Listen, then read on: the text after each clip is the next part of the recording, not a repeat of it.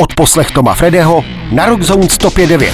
Hudební producent, zakladatel Benzone CZ či hudební školy Artmaster, podnikatel, kytarista The Switch, Michal Novák alias Michaláš. Michale, čau. Ahoj Tome, díky za pozvání. Mám ti, nemáš zač, já jsem rád, že jsi udělal čas. Mám ti říkat spíš Michale nebo Michaláči? Michaláč je dobrý, já jsem na to zvyklý a vždycky mě to udržuje v takovém tom, eh, tom hudebním světě. Tak mi schválně řekni, kolikrát za život si směrem k Michaláčovi slyšel obligátní hlášku a co jsi dokázal ty? Ty bláho, zase tak moc ne, člověče, no. Eh, zase tak moc ne a eh, jsem za to rád. No. Nemám, nemám moc rád vlastně tuhle tu jízlivost, která občas se objeví na té naší scéně, protože ze zahraničí na ní nejsem moc zvyklý mm-hmm. a snažím se hodně inspirovat tím, jak vzniká hudba venku a jak se tam kapely posouvají. Takže snažím se sem přenášet trošku víc tu atmosféru spolupráce a, a podpory vzájemný a vlastně i takovým přejícnosti uh, na místo rivality, mm-hmm. se kterou se mhm. občas setkávám. A přesně to, a co jsi dokázal ty, ve mně přesně vlastně vyvolává takovou tu úplně zbytečnou jako negativní energii, který se snažím ve, v životě stranit. Jasně, já samozřejmě narážím na to, co krom jiného, protože jsi velmi činorodý člověk, uh, registruju v poslední době a to je Michaeláčova pitevna, kdy tedy pro lidi, co nevědí, uh, tak uh, jde o to, že tedy vlastně já nevím, řekněme, recenzuješ uh, hudbu kapel, ano. Uh, kteří sami posílají uh, hudbu k uh, tomu, aby se prostě aby slyšeli, ta, aby se rozpitval. No, řekněme, čím to je, že kapely jako chodí v mých očích aspoň nejčastěji za Michaeláčem? Ty bláho, no asi je to, asi je to určitou, uh, já nevím, jestli integrita je ten správný výraz, jo? nějaká mm-hmm. konzistence v tom, co já celý život dělám, protože na to nemusím myslet, abych to dělal. Nemusím se hlídat, nemusím si na to dávat pozor, protože to je moje přirozenost a já vlastně už od, eh, od začátku Switch, což je dneska už 26 let, mm.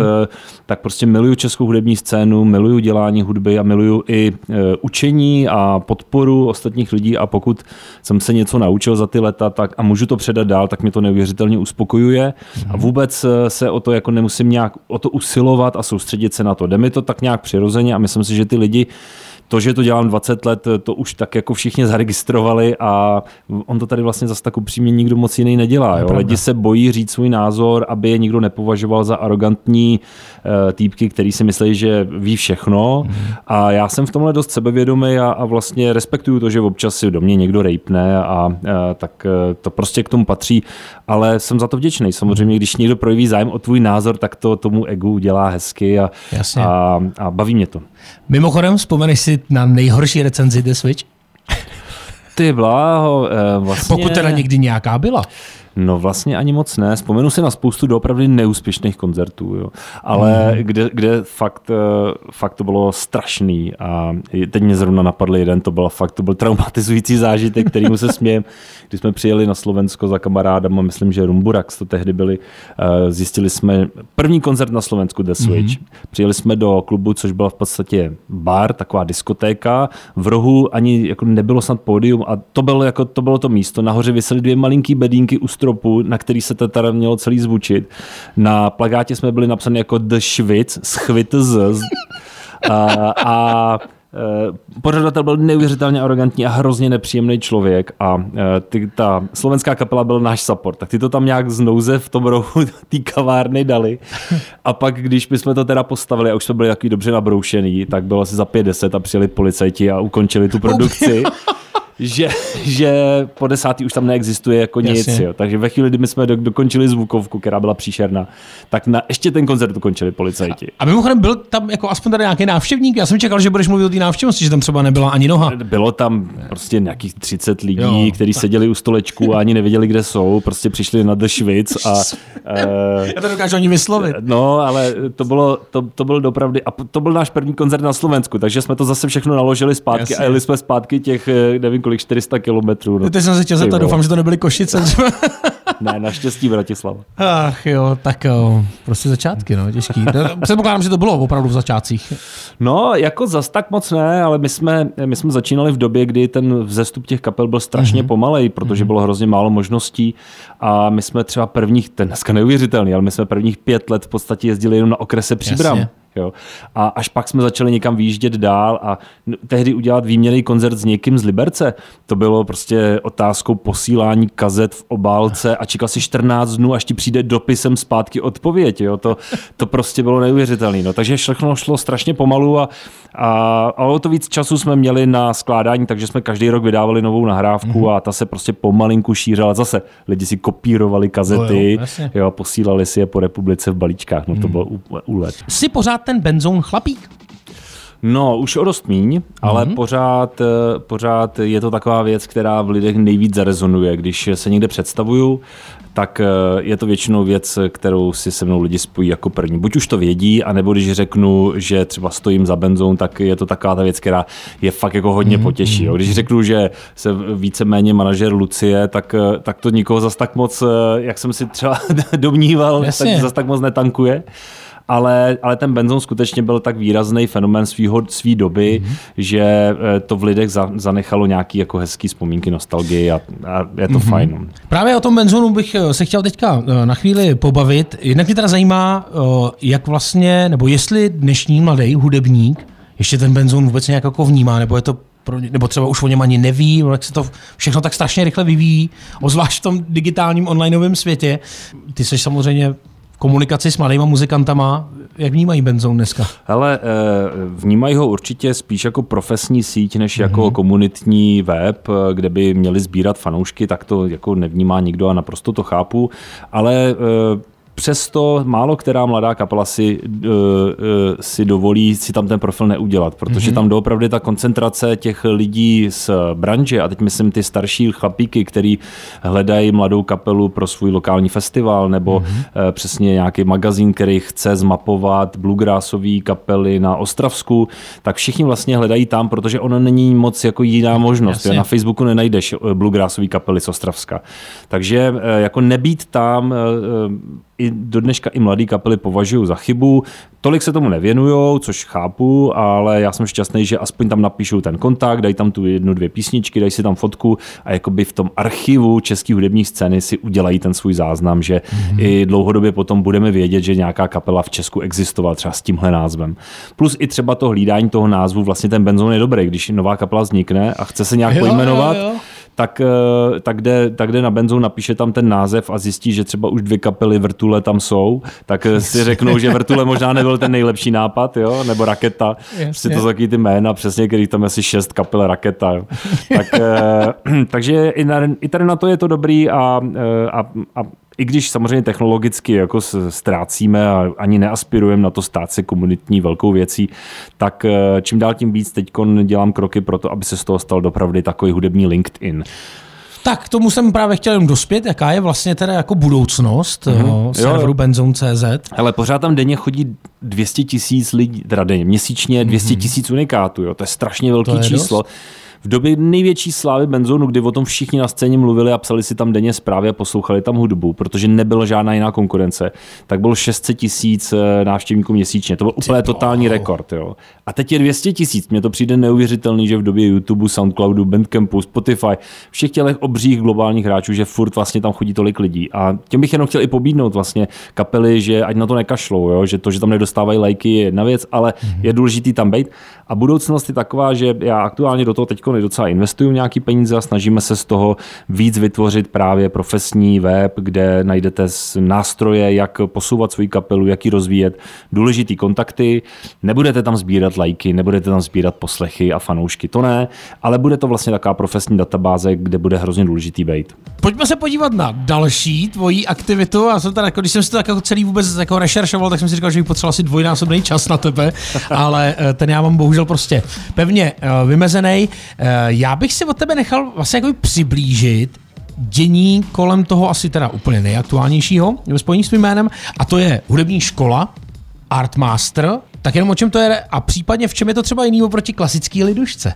Jo, eh, tak eh, do Artmasteru já jsem se dostal přes kamaráda Radima Vysokýho. Já jsem eh, jako jeden ze spolumajitelů Red Hat Music, což je česká bookingová management mm-hmm. agentura pro umělce, tak jsem schánil učitele ukulele pro naší mladou zpěvačku Naty Hrychovou. Mm-hmm. Ona chtěla začít hrát na ukulele, byla do té doby jenom zpěvačka. Tak jsem říkal, dobře Naty, seženu ti nejlepšího učitele v Praze. Tak jsem šel na Google, napsal jsem nejlepší učitel ukulele v Praze a vyskočily mi dvě školy, dva weby. Mm-hmm. Posléze jsem zjistil, že oba ty weby, přestože vypadaly úplně jako dvě rozdílné školy, tak vlastnil tady ten Radim, což na mě udělalo velký dojem. Já mám hrozně rád, když se mi podaří potkat člověka, ze kterého cítíš takový to born, born for success. Jo? Jo, jo, jo. A on prostě mě okamžitě přesvědčil, my jsme se potkali, on řekl, jo, hele, já tady um, zastupuju asi 6 nebo 7 učitelů, už od vejšky jsem si rozjel tady takovou malou školičku Artmastera, děláme to moderně, na moderních písničkách, uči, nejdřív si uděláme takový jakoby profil toho žáka, co miluje, co ho baví, o čem sní, kam se chce dostat, mm-hmm. jaká je jeho ambice a tomu totálně přizpůsobíme tu výuku. Takže mu vybereme správného lektora, ten ho učí správný songy, mm-hmm. aby tam byla ta vášeň. Jo? My jsme oba Jasně. muzikanti, já i radím a víme, že ta vášeň je cenější než jako skvěle zmáklá technika, zejména v těch začátcích. Takže v tom my jsme začali být jako jiná hudební škola. Já jsem se k němu připojil jako investor, přišlo mi to dobrý a krz Benzone jsem si říkal, hele, já ti seženu mnohem víc učitelů, mám tady vilu zkušeben, můžeme tam udělat mm-hmm. učebny, uh, pojďme to trošku rozjet a udělat to jako velkou školu. No a hrozně rychle jsme vyrostli. Hned jsme měli no. 30 učitelů, 250 žáků, pak přišel covid, Bůh, školu musíte zavřít, tak jsme se říkali, co teď budeme dělat, tak jsme se říkali, pojďme natočit nějaký online kurzy, mm-hmm. ať ty lidi můžou doma se učit. Tak jsme natočili online kurzy a prodali jsme jich za rok asi 10 tisíc. A eh, tak jsme se říkali, ty vole, to je, to je mnohem větší potenciál, je ten online, než ta reálná fyzická mm-hmm. škola v Praze. No a v ten moment nás, eh, nás oslovili investoři, kteří řekli, hele, to, co děláte, je super, my to s váma uděláme globálně. A takže jsme začali, založili Artmaster.com, globální online vzdělávací platforma, která vlastně agreguje kurzy nejlepších učitelů na světě. A teď jsme to vykopli před Vánocema, máme tam zatím pět kurzů a prodáváme po celém světě kurzy a je to boží. No, to je po skvělý světě. právě. To právě až jako teďka v poslední chvíli na mě jako vyskočilo, no, když jsem se opravdu uh, na to zaměřil. No, Samozřejmě jsem taky ze zaujetím sledoval tvoje Insta Stories, vaše jo. cestování, no, respektive pobyt po státech, kdy jste byli minulý měsíc nebo Ano, ano před měsícem asi. No. Tam jste tedy jeli s Artmasterem, předpokládám, uh-huh. a uh-huh. šlo o o co vlastně? Eh, my jsme, eh, jako to bych i poradil vlastně všem posluchačům, jo, který mají nějaký sen, o něco usilují, ať doopravdy si hrozně hýčkají jakýkoliv kontakt a s každým, s kým můžou jít na oběd, ať hned jdou, ať se představí, ať eh, načerpají nějaký rady, jako s kým dál se spojit. My tohle děláme od samého začátku a vlastně přes člověka a dalšího člověka a dalšího člověka jsme se dostali na Czech Invest, což je office v San Francisku, který pomáhá českým projektům etablovat se na americkém mm-hmm. trhu. A tady ten Czech Invest nás pozval na eh, naprosto fantastický veletrh South by Southwest, což je jedna z nejprestižnějších událostí vůbec eh, v Americe. Eh, je to taky technologicko-hudební veletrh. Mm-hmm. A my jsme tam byli jako za technologie na stánku České ambasády a protože letošek byl hodně o VR, AR, rozšířená realita, virtuální no. realita a my v té naší hudební škole jako takový fun project jsme vyvinuli aplikaci pro hraní na piano pro virtuální realitu, která tě v podstatě okamžitě pomůže začít hned oběma rukama hrát tvoji oblíbenou píseň. Jo. Je také jako Guitar Hero uh, na piano. A my jsme to tam měli představit a byl to obrovský success. Jo. Měli jsme tam frontu celý čtyři dny v kuse, všichni no. to úplně milovali, protože hráli songy a ne, nechtěli na, tam tady odejít. No a potom dalších týden jsme byli v San Francisku, kde máme nějaký přátelé a tam jsme obcházeli různý VC fondy, investory a vlastně jim povídali o Artmasteru a mm. taky to bylo úžasné. No. No tak já si gratuluju a držím, držím palce. Já opravdu právě ne, ne, ne, nestačím zírat. Jak říkám, když jsem na to koukal, já jsem vlastně do té doby eh, to považoval prostě jako za lokální projekt jo, jo, a jo, jo. říkám, ty ty kuci jsou prostě jako globální. No, a... prodáváme v 75 zemích, už hmm. máme zákazníky a jako zatím rosteme pomalinku, eh, protože eh, my jsme zjistili, že ten světový trh je jako fakt hodně velký. Jo? A když, když, chceš, eh, když chceš zacílit dobře kampaně na český trh, tak je to fakt easy a stojí to víceméně 100 tisíce, mm. možná jednotky milionů. Ale když chceš na celosvětový trh, tak potřebuješ třeba 50 milionů na kampaň, abys to vůbec jako nastartoval. Jo? No, a i proto jsme jeli do toho San Franciska, abychom získali investici a ve chvíli, kdy ty protočíš nějaký kritický množství peněz těma algoritmama Facebooku, Instagramu, YouTube, mm-hmm. tak ty algoritmy, protože se sami učí, dokážou pak dobře zacílit ty zákazníky. Ale musíš do toho nalejt to množství těch peněz a na tom světovém měřítku je to prostě, to jsou fakt třeba desítky milionů korun. No. Takže to my teď scháníme. Kdyby tady byl nějaký třeba VC, investor, posluchač, klidně může mi napsat na Instač, eh, že by ty prachy měl. Je jasný, že nemůžeme nezmínit tvoji domovskou kapelu The Switch. Eh, to by bylo rouhání snad pomalu. Aktuálně jsem koukal, vyšel single Kolo Kolo. Ano. Víš, co se ale vlastně já ptám zkušenějších muzikantů, nebo ty, co už jsou v muzice dlouho, jak to mají konkrétně oni, a ve vašem případě tady, jak to mají Switch, eh, jestli už jste taky přesedlali na ten singlový model, anebo ještě pořád se můžeme těšit třeba na celý LPčko, full album. Jo, jo, my zůstáváme hmm. trošku v historii jako oldschooleři, ale zároveň trochu sledujeme trendy a, a vnímáme změnu chování posluchačů, což samozřejmě zapříčinují ty, ty globální služby jako Spotify a podobně. Aha. A, takže my jsme, my jsme tak napůl. My vydáváme singly, single za singlem, a, ale přesto teď konkrétně dokončujeme album. E, máme dalších asi šest nových skladeb, který na to album chceme dát, plus ty singly, které do teďka vyšly, tak to jako dobře postavíme mm-hmm. a uděláme z toho nějaký třeba 10-12 písňový album, který chceme vydat jako desku. Jo, ta Jasně. deska i v Česku pořád ještě má docela význam, protože deska je takový milník, ke kterému můžeš udělat křest, můžeš k němu udělat PR, můžou na to být nějaký recenze, ty lidi zjistí, hele, oni vydali novou desku, tak si jdou pustit desku, vyberou si tam tři svoje oblíbené věci, ty si hodí do playlistu, který pak potom poslouchají. Pořád si myslím, že v Česku ještě to má význam, hmm. zejména teda v tom roku a v těch eh, menšinových žánrech. Ano. V mainstreamu uh, si myslím, že už to tak významný není. Jo. Když máš hodně mladý publikum, uh, tak už je to vlastně skoro jedno. V popu zejména je to teda podle mě už úplně jedno. No, hmm. no ale zase, když to pak spojíš třeba, že zrovna aktuálně pokud se nepletu, teďka v sobotu bude vlastně další udílení cen Anděl, mm-hmm. tak ono vlastně jako bez té desky no, toho moc nezmůžeš, ne? V těch, konkrétně třeba v těch Andělích. Můžeš být samozřejmě objev roku asi, ale vlastně jo, je to tam podmíněný být... album, ne? Nebo to ne, tak není? Není, není, není. Můžeš být objev roku, můžeš mít skladbu roku, můžeš mít interpret roku. Mm-hmm. To, jako, to se mění, e, i tohle se vyvíjí a já jsem strašně rád, že vlastně za Andělama stojí teď mladá parta, že jo, už Já jsem tady let. minulý týden měl Lucku Hajkovou, no, takže jsme mluvili. A to jsou strašně fajn lidi, srdcaři, který všichni známe, máme je rádi, protože fakt dělají hodně, hrozně moc pro tu českou scénu a já jsem rád, že tyhle ty za mě nejprestižnější české ceny zrovna oni jako manažují, protože to dělají skvěle. Jo? Jak ty přenosy, tak ten večer, Eh, tak ta komunikace s těma akademikama, a já jsem sám v akademii, tak eh, já to obdivuju a jsem za to hrozně vděčný, že takhle féroví, nadšený srdcařský lidi, ale zároveň mega profíci, žádný naivní prostě blázni, to fakt dělají, dělají úžasně a to je, to je nádhera to vidět, jo, kam se to posunulo eh, od dob, nevím, nechci, nechci vlastně nikoho jmenovat, ale dřív, v dřívější době to bylo trošku takový, jako, takový papelášismus, malinko to na mě působilo tak jako divně chladně, polopoliticky. Mm, mm, mm. Teď je to fakt z toho cítit ta radost a to, to. A je to fresh. Jasně, a je to no. fresh. No.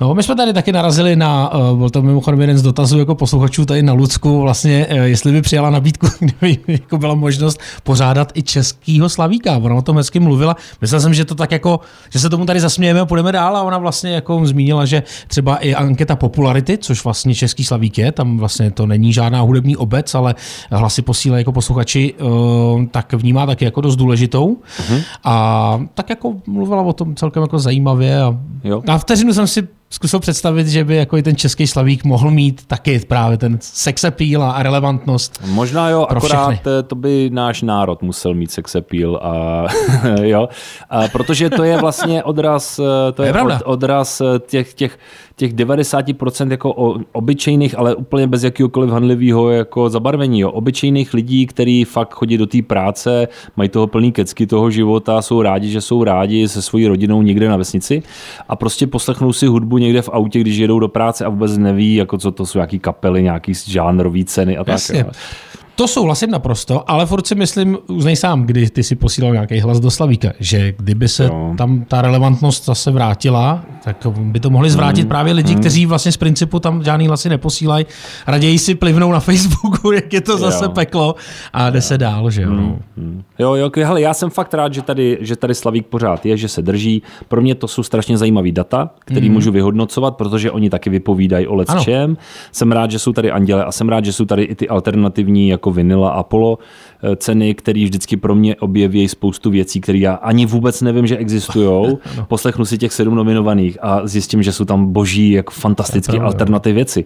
Takže já, jsem, já si myslím, že ten ten, ten, ten trh, ta scéna těch hudebních cen je fakt dobře jako rozdělená a každý si najde svoje. Mhm. Tomáš se eh, dotazuje, ahoj Majkláči, když se ti nějaká kapela v pitevně opravdu líbí, nakládáš s tím objevem nějak dál?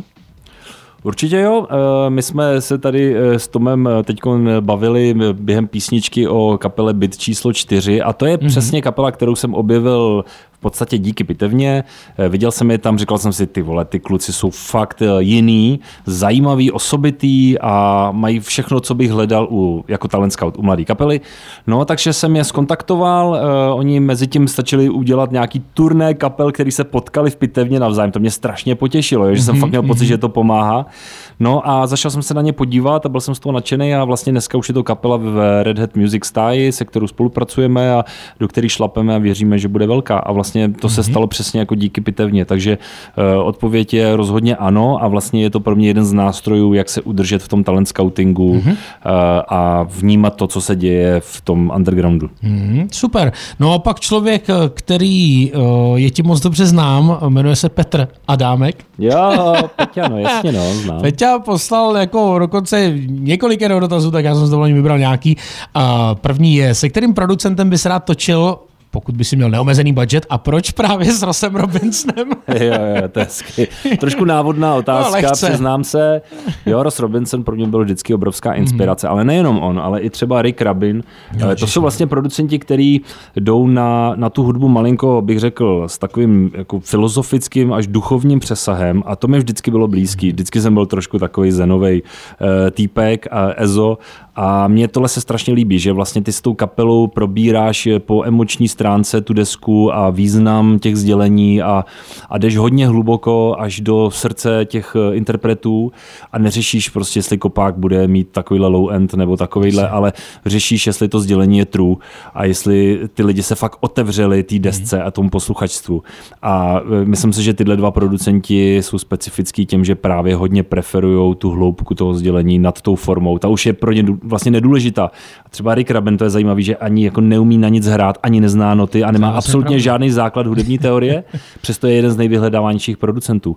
A já si myslím, že to je právě ten jeho duchovní nadhled a přesah, který ty obří kapely eh, vyhledávají. No a zvuk kterýho nu metalového kytaristy tě baví nejvíc?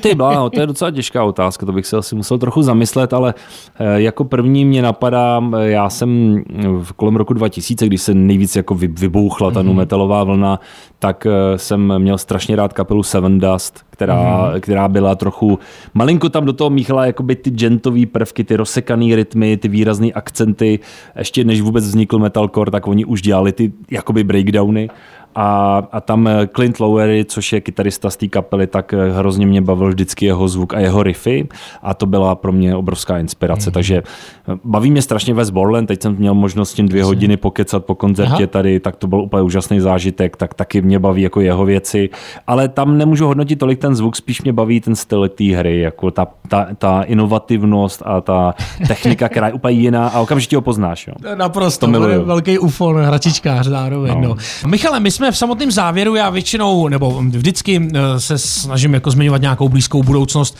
uh, u interpreta, takže klasika jako nějaký nejbližší turné nebo nějaký vydání desky. Ale tebe bych se zeptal na něco možná daleko hlubšího.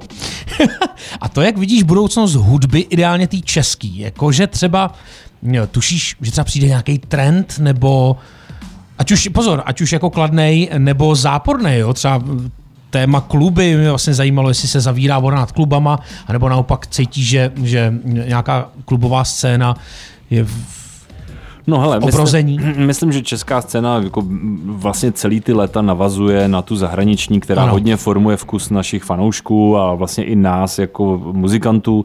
Takže uh, určitě dál to bude fungovat tak, že s nějakým spožděním sem budou ty trendy ze zahraničí dorážet. Takže doporučuji posluchačům, kteří třeba mají kapelu, aby fakt sledovali ty mhm. žebříčky v Americe, aby sledovali, co tam trenduje, co tam je velký. A i když jim to přijde cizí a nechápou to a přijde jim to divný a těžko se jim to poslouchá, tak ať tomu dají ten čas, protože to doopravdy je skoro nevyhnutelný, že to dojde i sem. Tak jako rap, vlastně, že ten trap, obecně drill, teď takový jako tvrdší odnož eh, trapu, taková ještě brutálnější. Venku už jako je to obrovský Suicide Boys, prostě tam jedou už jako obří mhm. haly, stadiony a teď eh, vlastně třeba poprvé přijedou sem, tak někoho, kdo chce držet krok s dobou, tak třeba ať vyrazí do typ sport areny na Suicide Boys, aby viděl, co se vlastně jako děje venku, protože to se pomalinku děje i tady a myslím si, že Milion Plus uh, s Izem v čele nebo, a Niktendem nebo, nebo Rychlí kluci z Brna, což je Kalin, že jo, mm-hmm. a mhm. další, tak ty přesně ukazují, že, že tohle skutečně může být jako fenomén a že i ty věci, které nejsou úplně mainstreamem, tak můžou vlastně dosáhnout na neskutečný čísla. Mm-hmm. A já si myslím, že trend další bude ten, že tady ten, tady ten trap nebo rap, říkejme emo rap, což dneska teenageři milují a poslouchají z 90% jenom tohle, takže bude pomalinku více vracet zase ke klasickému nástrojovému obsazení a bude víc atakovat mainstreamový média. Budou dělat poslouchatelnější Jasně. hity a ve finále Kalina skoro brzy může začít hrát jako Frekvence 1 nebo Impuls nebo prostě nějaký fakt mainstreamový rádio, mm-hmm. protože oni fakt už dělají dobrý písničky, které jsou příjemný, poslouchatelný. A jak budou starnout jejich publikum, tak to budou vyžadovat. Takže si myslím, že obecně jako v tom ten rap se překlopí trošku víc do mainstreamu a vznikne brutálnější undergroundová odnož. Jo? To bude fakt na úrovni prostě řezníka nebo něčeho takového. Eh, ten tady furt bude ten underground a to je, hmm, hmm. a je to hezký sledovat, jak se to Jasně. prostě furt jako mění. No. Michale, já ti moc krát děkuju, že jsi našel čas, že jsi dorazil. Držím palce, zejména tedy s projektem Artmaster, který je tedy jako neskutečně našlápnutý. Děkuju. A taky se vlastně budu samozřejmě po sledovat Benzone.cz, co se tam kde, jak. To bych doporučil všem. Sledujte, protože tam se chystají velké věci.